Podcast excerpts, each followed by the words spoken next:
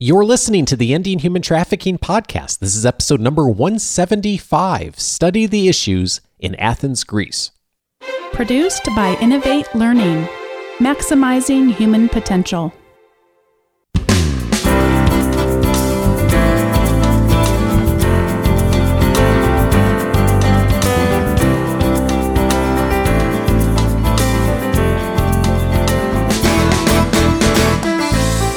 Welcome to the Ending Human Trafficking podcast. My name is Dave Stachowiak. And my name is Sandie Morgan. And this is the show where we empower you to study the issues, be a voice, and make a difference in ending human trafficking.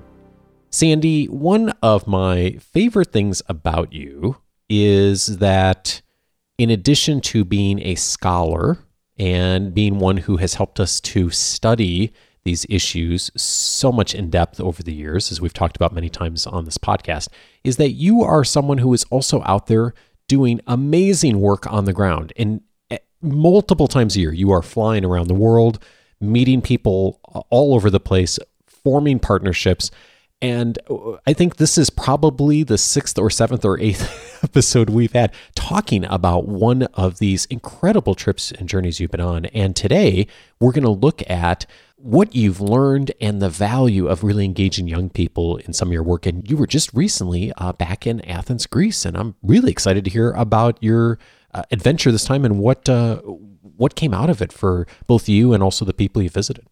Well, I always love going back to Athens, and just a big shout out to my friends and colleagues there because they always make sure that we eat well. You realize Mediterranean cooking is the best way to go. It is. Yeah. And so big shout out to them. But we, this was our second year to do a partnership with two nonprofit NGOs there Humanitarian Initiative Bridges and Salvation Army. And so the Global Center literally co sponsored, co organized a series of conferences while we were there. But I didn't just go, I took a whole team with me. And I think one of the things that I especially appreciate about being at Vanguard University in an academic setting doing um, anti human trafficking work is education has to be in a, a cross generational process. So bringing students with me instead of going and doing it and then coming back and telling them in the classroom and giving them a quiz, it's an entirely experiential learning. And the value goes way beyond data that they learn, but it's transformative in their worldview and in their relationships uh, across borders. I'm so curious who are the students that went with you? Uh, like, what are their backgrounds and what kind of students do you do you pull from? And and I'm also curious, what do you tell students in advance? Like, how do you set them up for an experience like this of going across the world and engaging in efforts on ending human trafficking? You know, Dave, every year I try to get better at preparing them for what they're going to face, no matter what country we're going to, and it never fails to astound me at how shocked they are when we actually get there and see the circumstances. Hmm. But we do prepare. They have uh, reading things they do before they go. Everybody that goes on a Global Center for Women and Justice trip takes intro to women's studies so that they understand the issues that are particular to gender discrimination and sexual violence and those kinds of things. And so they had that kind of preparation. They prepared by studying some of the Live to Free scripts because we use them in some of the prevention strategies. And they prepare by having regular meetings. This trip, because we knew we would be working with refugees, we did some preparation around resiliency because we know that these are folks who have been in a long term traumatic um, situation.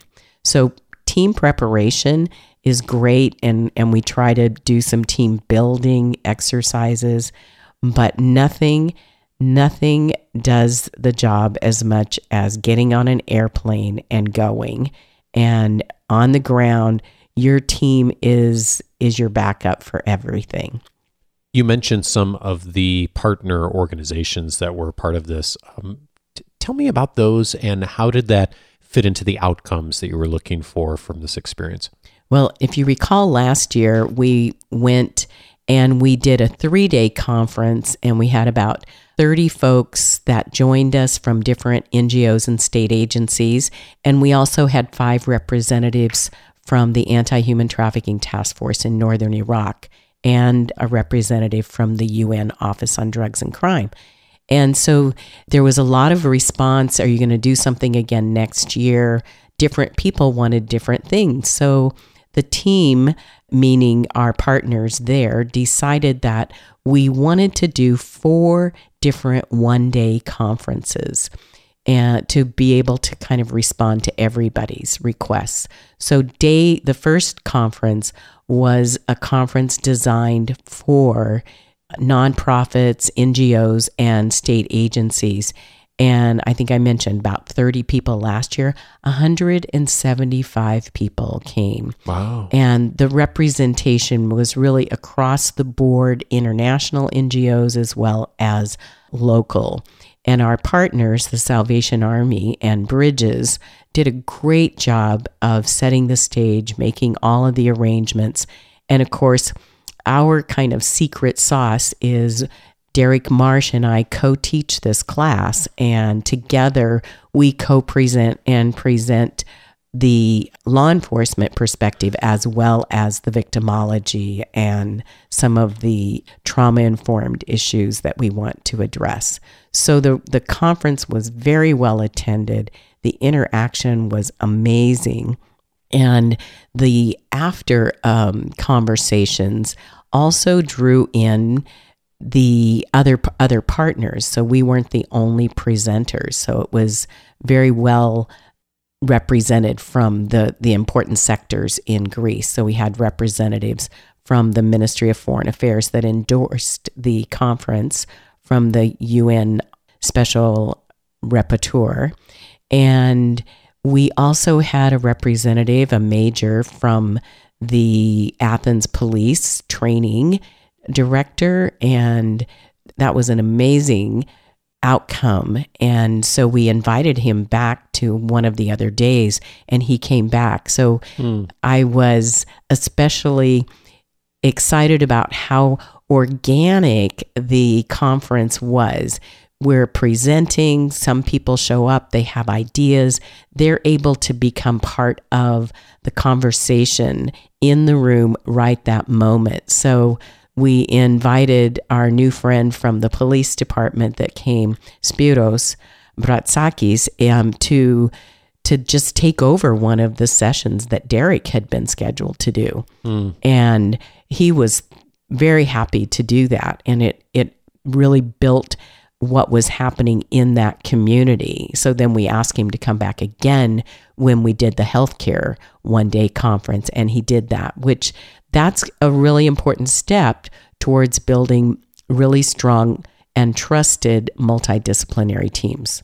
Well, and it really gets to the essence of partnership that we think about a lot, and I know is a very key value that's held dearly for the center and for the work through Vanguard of how do we how do we engage as partners because no one has all the answers. And I think the example of, you know, here was, you know, a, a, session was planned that, you know, Derek and you were going to do, and, and you stepped aside when there was someone who could do uh, mm-hmm. uh, just as good a job, if, if not better, locally, who's got the connections and in getting the engagement. And I think that really speaks to the kind of action we all need to think about when we are engaging in partnerships and wanting to grow expertise and trust for all of us.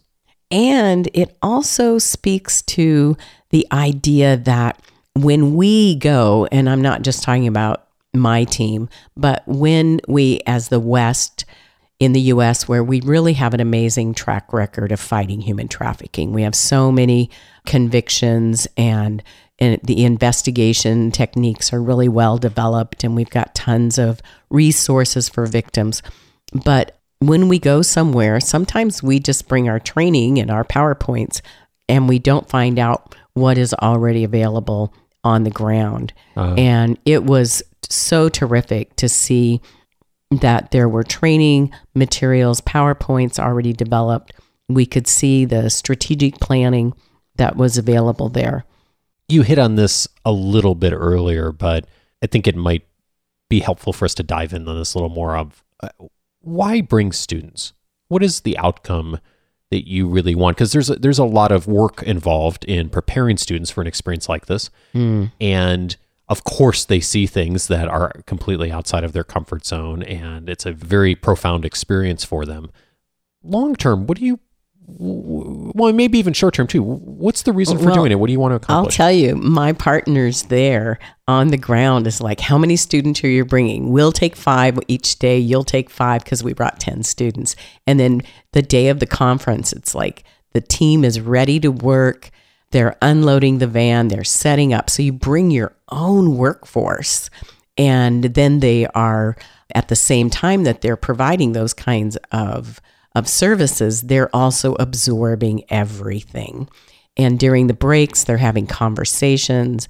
And then we debrief. I find out more about what people were talking about when they were drinking their coffee and things like that. So the value is is more than just they're absorbing something new and something to take notes, but there is a give and take. They are working and they're actually serving and learning at the same time. I learn then from them the questions they ask. And when they talk about something that somebody said later, that's really good for us as leaders. And we take that then to our debrief post conference with all three of our partners. Hmm. so, in a lot of ways, not only are they getting the experience of this incredible, profound change and shift and, and just looking at the world in a new way, you're also, and we as an organization, see that experience through the eyes of 12 people instead of just through the eyes of one person, which would be a lot more limited. That's right. That's right. We Uh. have a lot more sensors out there gathering data. Yeah. Yeah. Yeah. yeah. And as the the week progressed with the conferences, at the same time they were they were working in the refugee centers, and they had all kinds of different experiences taking care of kids.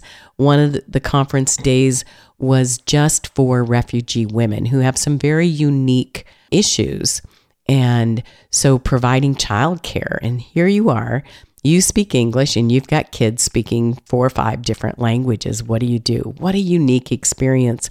And it was absolutely joyous for me to see my students say, "Yeah, I can do that. What do what do what do you want me to do?" And not just, "Oh, we assume the girls are going to do that." The guys jump in and and they had a great time and they were so well received and the kids want to practice they're i'm learning english or you know those kind of things. So that was a place for me to see that my students have a lot of flexibility and willingness to um, do something outside their comfort zone. Talking about doing something outside their comfort zone when they got to salvation army they were taken down into this basement where there were lots and lots of giant boxes of nappies. Do you know what a nappy is? Um, no. Okay, that's the the British term for a diaper. And Oh. they're all different sizes and and you can't distribute them easily from these big warehouse cartons. And so there were my students down in the basement counting out sets of 10 and labeling them in little plastic bags with what size it was. And I said, nobody, I wonder how many students I could have recruited by saying, come to Greece with me and pack nappies. but by the end of the trip, you know, they'd packed about 40,000 nappies. But they told me, you know, they thought about these kids. They thought about the fact that it never occurred to them that getting diapers would be such a big issue. Mm. And having been part of our volunteer force here in Orange County, diapers are always an issue. Somehow it seems easier to, to go and get rice and beans in a food line. But if you've got babies, um, diapers are critical. And I don't know the last time you and Bonnie had to buy diapers. they are not cheap. They're not cheap. No, I know it's a big need. We've donated diapers a few times just because it's such a need, even here in the States, of the shelters. And it is a major, major logistical challenge and issue. And so, what a humbling experience to be asked to pack nappies for these precious babies. Mm, So, indeed. mm, I was sharing with you when we were talking about the trip that uh, I had gone into college with the hope and the plan to study abroad, and it didn't happen for reasons that aren't that interesting. But um, I do wonder how my worldview would be different if I had had that experience. As you think about the students uh, over the course of their lives, not just this, you know, this experience this summer, but five years from now, ten years from now, twenty years from now, what do you wish for that this experience would bring for their long term perspective? well, I don't expect them to be able at this point in their undergrad career to make huge generalizations about life and some of the very difficult issues that they saw in the refugee crisis in Greece. But what I do expect is that the sense that I, what I thought I knew, I didn't really know. Mm, That's the thing I want them to carry forward. I want them to remember that we don't always know what we think we know. mm, And w- what I saw and heard was the surprise and the humility that there were people surviving in unbelievable circumstances that didn't deserve it. It wasn't through a poor choice, it wasn't through anything that they had done themselves, but it was totally circumstances that were beyond their control. And yet, this person was an engineer, this guy was a dentist, another woman was a school teacher, another woman was an orthopedic surgeon. And one of the things that they began to see really created value is when they asked people their stories. And instead of just saying, oh, we've got this for you and we've got that for you, they wanted to know where did you come from and how did you get here? What were you doing? What are you going to do next? What do you want to do with the rest of your life? hmm. And then, you know, that we did the first day of the big 175 NGO state agency conference. And then we did a church conference that was not as well attended as we had anticipated. And so it was interesting to have conversations with my students who were trying to kind of cheer me up because they could see my disappointment and I I loved the fact that they had empathy for these organizations and the work that they put into something that doesn't go so well. So there is a learning curve at every turn in the road and you don't have to have an unqualified success to have a learning moment that is valuable. You have written down in the notes for our conversation here worst moment and best moment. Oh, I did. I wrote worst moment. What was the worst Um, moment? I think, I think, and it was so often a sense of being overwhelmed, and I'll probably cry right now. Talk to so many women who have endured way beyond anything I can imagine. Mm. I ended up doing some coaching uh, on assessments and um, case management and realizing I can't do anything right this moment. I don't have a list of people to call like I do locally. I have a, I have a list, but it's pretty short. And not being able to do something, and my students had to deal with that s- sense of powerlessness as well. Mm.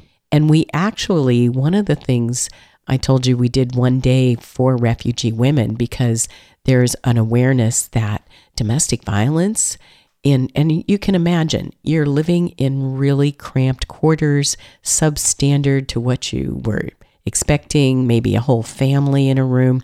Kids have to go to school and they don't speak the language yet. So there's a lot of tension. And so issues with family violence become much more pronounced. And so they asked me to speak to the women about family violence and what they can do. And I told the organizers, I said, you know, you don't have a little card. You have you have one this number and that number, but for the most part, because of their status, being able to just get up and walk away and go into some kind of a transitional living with um, aftercare, that kind of independence is not going to be the norm. So, how do you build a strategy that supports the family, supports the mother and the children, and works with, usually in this situation, it was a male offender for rehabilitation while they're still together? How do you build resiliency into those families? And for the moms who, for, for in many cases, suffered from depression, of course. Mm-hmm. And they would often say to us, Well, I don't care for myself anymore. I just want to keep my kids safe. So we started teaching them some principles of resilience for exercises they could do with their children, knowing that as they do those exercises with their kids, it actually then washes back over them and we could see some positive outcomes over just the two weeks we were there with mm-hmm. the handful of the women that we were working with. At the same time that there were those really awful moments, there were some wonderful, victorious moments. I think my students especially loved working with the women. We had a donor that gave us these amazing nail kits to do beautiful nails really quickly. It was so fun. And my favorite moment in the refugee center was when all of these women were getting their nails done. All of our girls were were giving little manicures and the laughing and the singing and sometimes dancing that started out of that mm. was absolutely priceless. But for me, my best moment was kind of related to when I had that worst moment because I had been listening to some some pretty horrific stories and then trying to find resources. And a few days later, when things started coming together and I was invited to take these two girls to a shelter and they were pretty nervous because they had no idea what to expect. If you think about it, you know, they landed on an island. They lived in a camp container converted to to kind of a, a living quarters and then came to the city and now they're living in a basement apartment and they're with 10 other people and now we're taking them to this aftercare home and when we got to the house and they saw the room they were going to be living in and it had two beds one for each of them mm. and they're not sharing with anybody else and the light in the room because it was daylight, it was sunny, went immediately into their eyes. And I I was like, okay, I can do all the worst moments if I get a few of these best moments. Mm. Wow. I have not been uh, with you on one of these trips yet. No, Mr. Um, Board member, we're going no, to need to change not. that. But I would imagine that when you go into these situations, and you've been in so many over the years, that it's not about bringing answers necessarily, although there are those moments, I'm sure. But what I, I hear in the context of what you're saying and sharing this is that there's also of just sometimes just starting to ask questions and to listen. Mm, absolutely. Asking questions, you know, that kind of that assessment piece that we do mm-hmm. as educators helps people begin to actually categorize and figure out some of their own solutions and bringing new principles. Uh, what my favorite conference day was the healthcare provider training day, and we had representatives from five different hospitals. Athens is in southern Greece, and one of the hospitals they flew down from Kavala, which is in the north, close to the Turkish border. Mm. And at the end of the day, the Kavala Hospital, how can you come? How soon can you come and do training here? And seeing how healthcare providers began to understand their role, it was brand new and everybody was taking notes. And of course, now, you know, Dave, we don't take notes. We get our phones up and they're just the same as we are and take a picture of the slide. And so the idea that the way we do it may not work there, the principles are planted, the seeds are planted, and now they're working on how to develop their own protocols. So we planted some seeds and were instigators, um, catalysts for making something new happen. One thing I know that some listening will be thinking about in the context of this conversation is, of course, many of the partners we have, Sandie, and many of the people who are part of this listening community aren't necessarily tied to a university where there there's a clear path for involving students in something like this.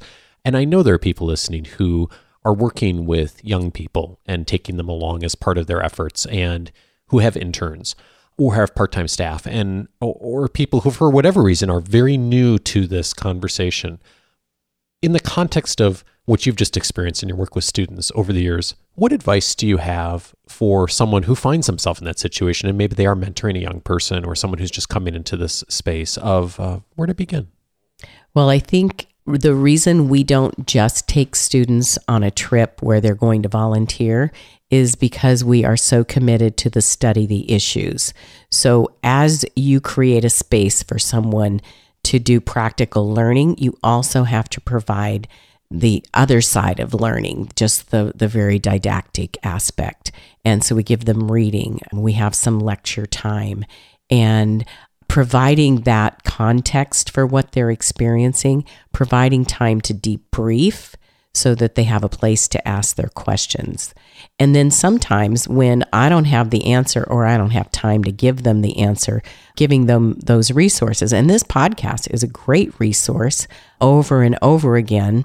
That became someone asked me a question, and well, that's in podcast number 47. Check it out there or or whatever.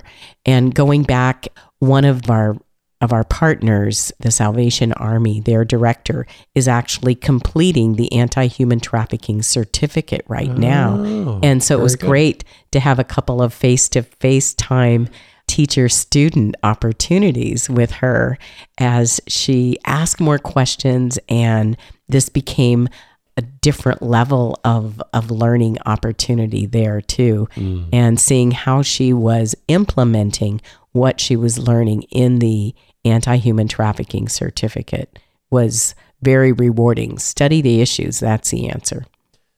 Sandie, uh, it's just overwhelming when I think of just this trip and, and all the work you're doing and, and with the partners we've been working with. And it's also, for me, inspiring to think about that next step. And I hope that if you're listening, you will take the uh, take Sandie's suggestion and to take that next step. And one of the resources that we have made available to you is the podcast library that's on the website at endinghumantrafficking.org. Uh, we've spent a bunch of time in the last year, Sandie, really organizing that well, of uh, categorizing it, and Andrew has just done a brilliant job of uh, really helping make that very accessible.